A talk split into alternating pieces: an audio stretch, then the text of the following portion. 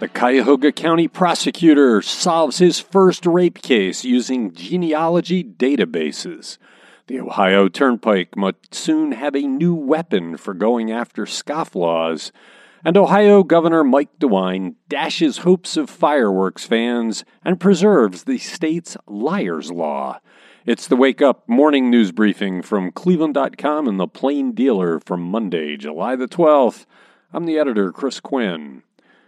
Investigators have arrested what prosecutors in Cuyahoga County hope is the first of dozens of previously identified rapists and murderers, thanks to an emerging crime fighting technique where investigators use DNA databases maintained by popular genealogy websites to solve cold cases.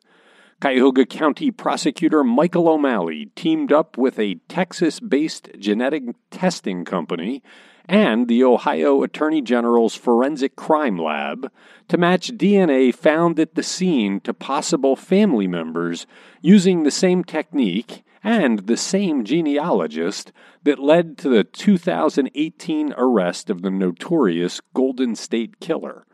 In the Cuyahoga County case, police arrested Bart Mercurio on Friday at his home in Lorain County after DNA tied him to a 1999 rape in Cleveland's Tremont neighborhood. The clock might be running out for turnpike scofflaws in Ohio. Lawmakers might give the Ohio Turnpike Authority the authority to bill scofflaw drivers as the turnpike moves towards setting up two 50 mile stretches of road with high speed, gateless tolling starting in 2023.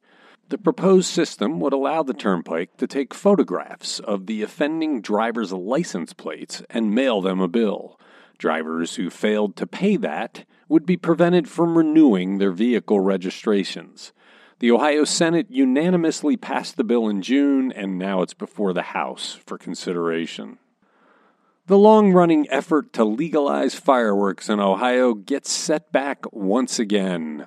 Governor Mike DeWine vetoed a bill Friday that would have legalized consumer fireworks, saying the change in the law was dramatic and would have made Ohio one of the least restrictive states in the country for fireworks. Senate Bill 113 would have allowed fireworks to be blown off during a handful of holidays, from the days around July 4th, Diwali, and New Year's Eve, over Memorial and Labor Day weekends, and on New Year's Day, Juneteenth, Cinco de Mayo, and Lunar New Year. The bill now heads back to the legislature, which could vote to override DeWine's veto. Mayfield Heights might use its one time windfall from the federal coronavirus stimulus package not for a transformative project, but for $4,000 bonuses to city employees. Stimulus Watch from Cleveland.com and the Plain Dealer offers a cautionary tale in Mayfield Heights, where a proposal to use federal stimulus dollars for bonuses to city police officers and firefighters has morphed into potentially giving bonuses to all city employees and administrative staff who were deemed essential and worked during the pandemic. Officials don't know yet exactly how much money the city will receive over two years from the American Rescue Plan but estimates are about 1.9 million.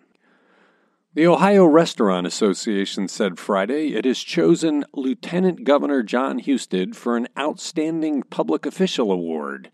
What makes that interesting is the criticism the DeWine administration has received from Republican state lawmakers and others for its restaurant restrictions during the coronavirus pandemic. John Palmer, the leader of the group, said it chose Husted because of how he navigated the pandemic. He said Husted listened carefully to the industry and tried to be fair, even if the industry did not always agree with the coronavirus decisions made regarding the industry. Thanks for listening to the Wake Up from Cleveland.com and the Plain Dealer.